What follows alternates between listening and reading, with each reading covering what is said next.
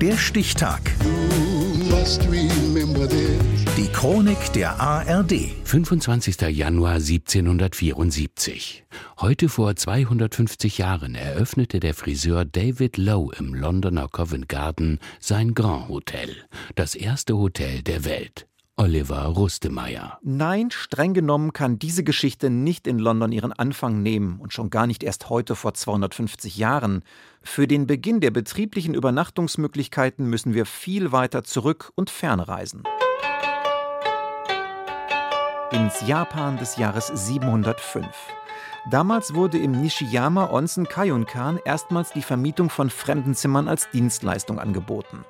In Europa war das erst hunderte Jahre später der Fall. Wer auf Reisen ging, der kam über Nacht bei seinesgleichen unter.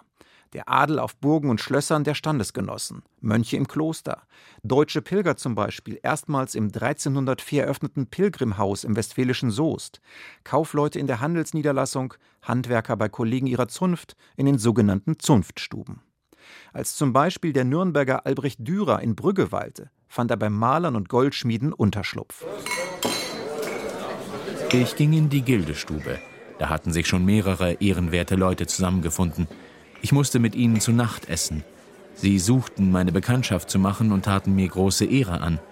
Hernach geleitete mich die ganze Gesellschaft mit Windlichtern heim zu Meister Heinrich, dem Maler. Später begannen Gaststuben und Wirtshäuser möblierte Zimmer zur Übernachtung anzubieten. Sie lebten vom zunehmenden Fremdenverkehr, der durch die Bedeutung der Postkutsche im 18. Jahrhundert komfortabler wurde. Wanzen und Läuse in den Betten der Fremdenzimmer, die Notdurft verrichtet im Nachtgeschirr oder im Abort auf dem Hof. Durch die dünnen Wände drang kühle Zugluft und das Schnarchen der Nachbarn. Reisende hatten damals reichlich Grund, sich zu beschweren. Und wem erzählten sie davon? Natürlich ihrem Friseur. In London zum Beispiel David Lowe. Der hatte daraufhin die Idee.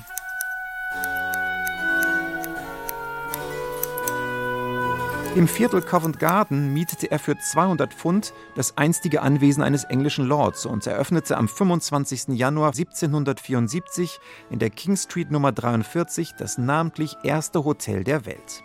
Der Perückenmacher und Coiffeur orientierte sich dabei an den Stadthäusern der Adeligen in Paris. Die hießen Hotel.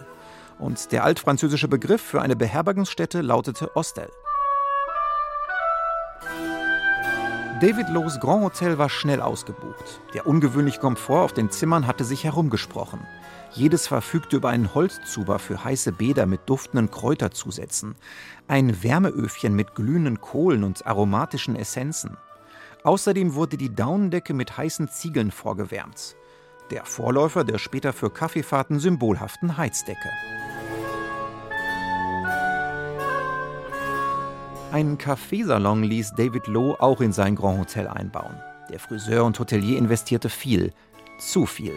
Überschuldet überließ er sein Haus einer gewissen Mrs. Hudson, schnitt wieder vermehrt Haare, ließ sich von den Beschwerden seiner Kunden über Hühneraugen zu einer Umschulung zum Fußpfleger animieren, konnte letztendlich seine alten Schulden nicht mehr tilgen, landete im Armenhaus, später auf der Straße und starb in Armut.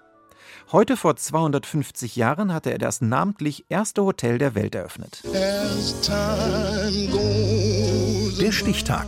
Die Chronik von ARD und Deutschlandfunk Kultur. Produziert von Radio Bremen.